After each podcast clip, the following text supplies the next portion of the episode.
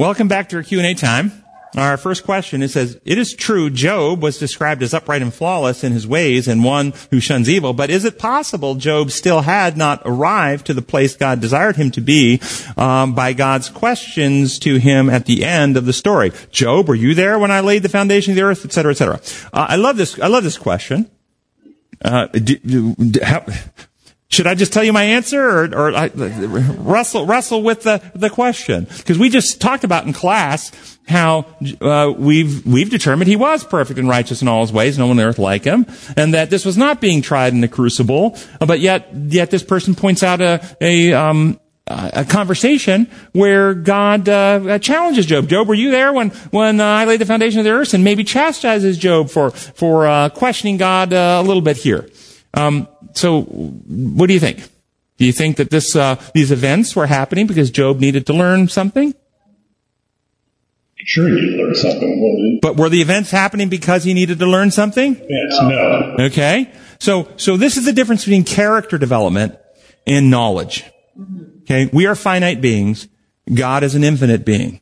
Even in eternity future, after the second coming, after the thousand years, after all sin and sinners are gone, when we are living in eternity in a new heaven and a new earth, and there's no more mar of sin, do any of us become God? No. No. So we still have more to learn. We will be learning for all eternity future. We never stop advancing our knowledge of God. That is different than having a character that is settled into love and trust in God and can't be shaken from it. So character Job did not have these events to help refine his character. He was perfect and righteous in all his ways. He's already settled in his trust for God. But yes, there were many things he didn't know because he's not an infinite being, and there's many questions he, he, he needed to have answered, and that's what you see happening here. But these events weren't happening as an educational tool uh, for um, for Job. They they uh, got they were certainly events that caused Job to question and led for an opportunity for education, but that was not the purpose of the events. So I don't see that uh, in any way. It, it, they're they're so we're making the distinction between character and growth and understanding. What are righteous actions beyond prayer to address mandates to support non-coercive ethical medical practices? Well, uh, so many uh, re- response options seem to yield to uh, John 836 temptation, 1836 temptation. Uh, Dr. Peary Kory, or Pierre Kory, uh, on uh, he received disciplinary letter from the American Board of Internal Medicine. Uh, he, along with um, Peter McCullough, are being investigated for their uh, board certification status because of the public lectures they've given um, on the whole COVID vaccines and treatments and so forth and so on. And they reference that here. It says the the sin, my unwillingness to go along with Fauci's monolithic vaccine above all else strategy. That, that's what uh, uh, Dr. Kory said was his sin. He didn't go along with the mandates. So they're asking the question, uh, what other righteous actions to address mandates? Well, um, be a lover of truth. Uh, stand up and question the narrative. Uh, research and understand uh, to the best of your ability the methods of God and contrast the methods of God from the methods of this world. God's method, truth, love, freedom, the standard uh, historical practice of medical ethics, uh, requiring informed consent and leaving patients free to make decisions about what treatments they take or don't take, even if they're life-saving treatments. Jehovah's Witness is not required to get a blood transfusion, et cetera, et cetera. Okay? contrast that with the methods employed. Um, the historical standards of medical ethics were broken in almost every circumstance, uh, and they were based on irrational fear mongering rather than objective medical science. The censoring, the deplatforming, and, and in this case, the American Board of Internal Medicine seeking to decertify somebody for what? Not for malpractice, Malpractice requires a doctor-patient relationship in which the patient was mistreated. These are, these are people giving public education. This is a free speech issue. And the American Board of Internal Medicine does not actually have the science to refute what they're saying. And so if, if you're actually presenting actual objective falsehood, you just simply come out and you refute the person you make them look like a fool. Okay? Imagine if these guys were out there giving lectures on how cigarette smoke is going to allow you to live 20 years longer and stop the heart disease and, and, and, and put cancer into remission. If they were doing that, they would simply make them look like fools. But they can't because the evidence isn't on their side, so they're going to use the authority of office to try to censor them. And the real, and the real targets here, I want everybody to understand, in my view, the real targets are not McCullough and Kory. The real target is every other doctor who hasn't spoken up yet. Keep your head down and, and be quiet because the evidence is going to be overwhelming that what we did was fraudulent, unethical, uh, deceitful, corrupt, and if you speak up, we're going to decertify you too, and you're going to lose your income. It's really an intimidation factor for the rest of medicine, in my view. So the righteous actions, you stand for truth. You present the truth in love. You question. You have, apply the principles of God in how you live.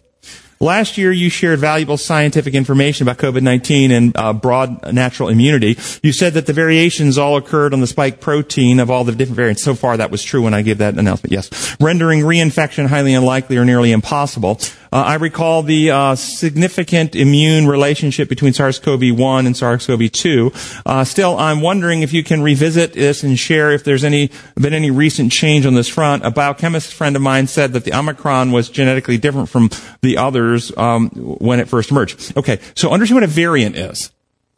A variant, by definition, has genetic diversity from the parent. That's what it is. So when it, my friend says it was genetically different, that's what makes it a variant.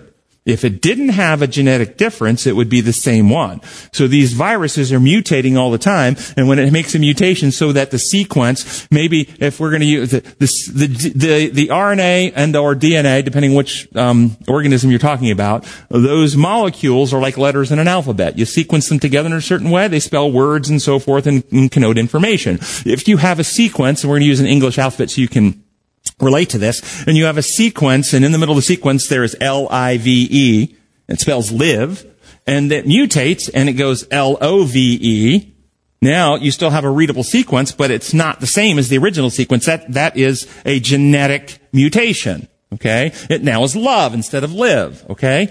Um, that would be a variant of the original. And so, of course, I don't have any problem with it. The, all, every one of the, every one of the variants have a genetic mutation from the original parent one. That's what mutations are. So, um, I don't see any, um, you know, epiphany from your biochemist friend saying that. That's just understanding reality. Uh, and I have seen no data that, sug- and by the way, viruses tend to mutate to the point that become less virulent with time. And that's exactly what you saw with Omicron. Omicron spreads more easily, but it kills less people. And that means it means that it's less uh, uh, less likely to be eliminated from the population. It's just going to float around in the human population for all eternity until Christ comes. It's not going away. And just like the just like influenza, influenza is part of the background noise that we all deal with. Uh, referencing um, one of my blogs, the genocide, uh, uh, genocide and the God of love, um, so forth. Um, the person asks if God was to use natural elements, example hornets, to drive out the inhabitants of Canaan, wouldn't that be genocide? No, genocide by definition is the extermination of a group of people, killing them driving them out so they're still alive, but they voluntarily say, this land is uninhabitable. I don't like living here anymore. And they pick up and they move to another land voluntarily, which is what the plan was. It makes the land less and less habitable so that people just want to move. That is not genocide. Genocide would be killing them. So no.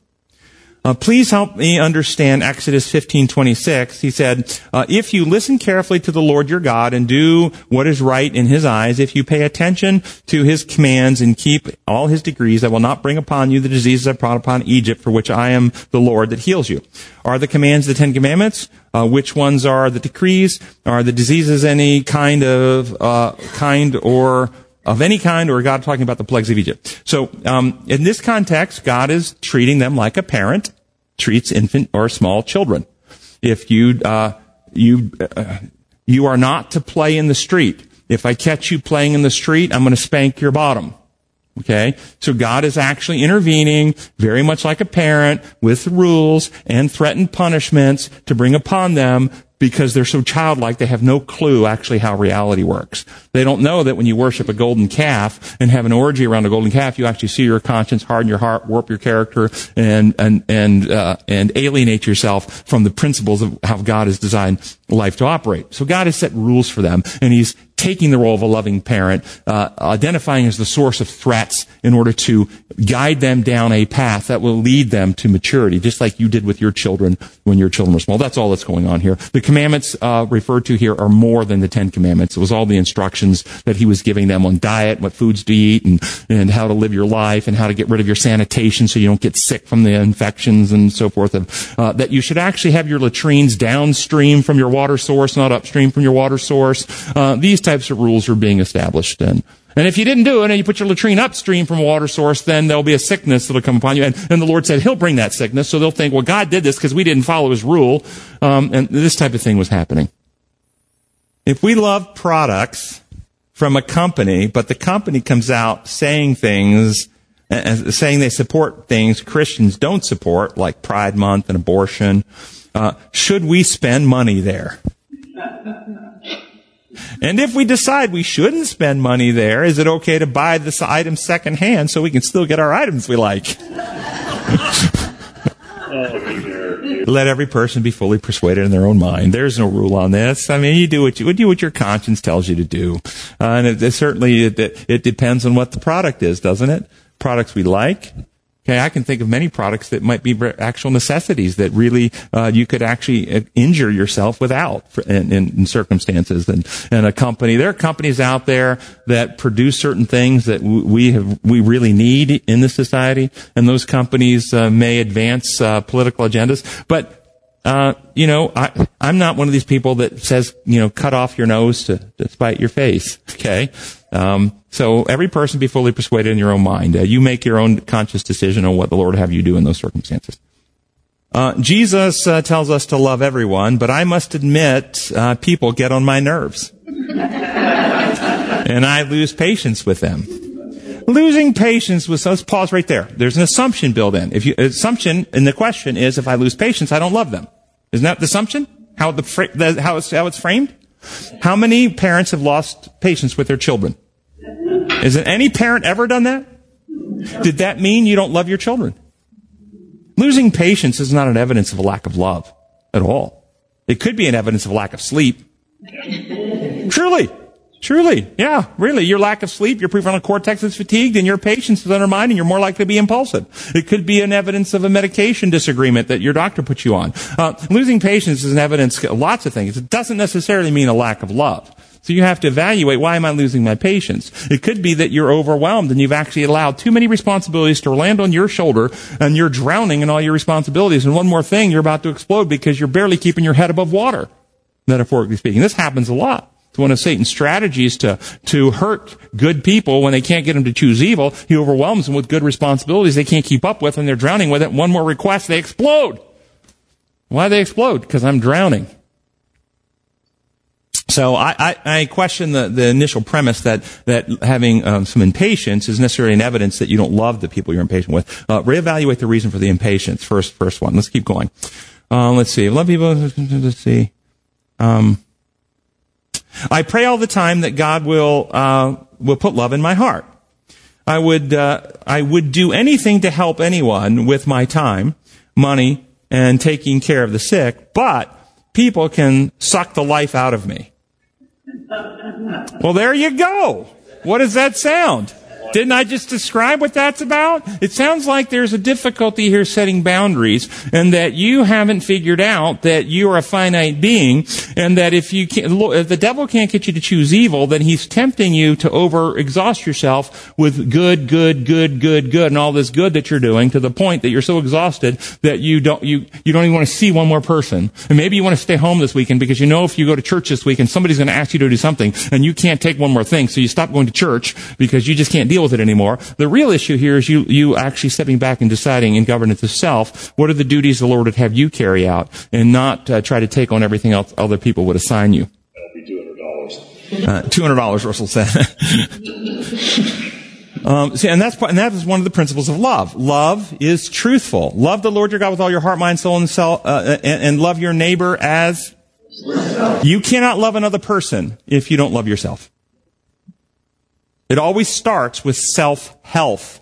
First rule of caregiving. First rule of caregiving is the health of the caregiver. If the caregiver does not maintain their health, then they are compromised and they end up having to be cared for by somebody else. So you have to establish the minimum requirements to maintain the health of your spirit temple. How much sleep, how much nutrition, how much water, uh, how much exercise, how much decompression time away from responsibilities just to have time with the Lord. And Jesus constantly took time away from the masses to rest, recover, and spend time with his Father.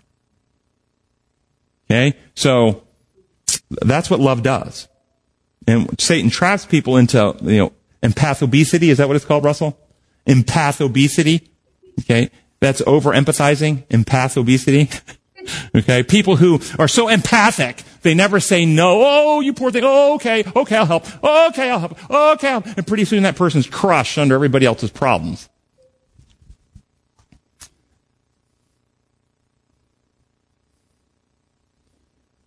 When God said, build me a sanctuary, after the pattern that I will show you, most SDA pastors say that that pattern was the sanctuary in heaven. How do you respond to that? Well, um, when most pastors say that, ask them to show you the scripture.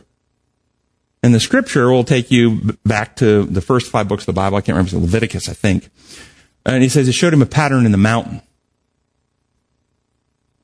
The pattern was shown to him in the mountain. Now, when you think about a dressmaker, uh, we're, we're probably not too many people around that remembers making dresses at home. But anybody remember actually making dresses at home? You'd go, I remember as a child, mama did. And you went to a, a sewing store and you bought a, a pattern. And you laid the pattern out on the material. On the material. Yeah. Mm-hmm and you cut it. But is the pattern the dress? When you look at the pattern, are you seeing a dress? Are you seeing a pattern of what will become a dress when you build it? He was shown a pattern on the mountain, a blueprint. It would be better to say, according to the blueprint I showed you on the mountain. And many people say, and that blueprint was patterned after the sanctuary in heaven. But there's no evidence that I know of that Moses was actually taken to heaven and shown a building in heaven. He was shown a pattern, a blueprint, and he was to build a thing on earth based off that blueprint. And that blueprint was a blueprint of a theater that was an object lesson for the reality of the human soul. That's what it was. Thank you all very much. Let's close with prayer. Dear Heavenly Father, we thank you for your love. We thank you for your blessings. We thank you for the truth about how you've made us. Give us compassion, wisdom, discernment to, to be a, a loving conduits of your healing um, presence to all those in our community. We pray in your holy name. Amen.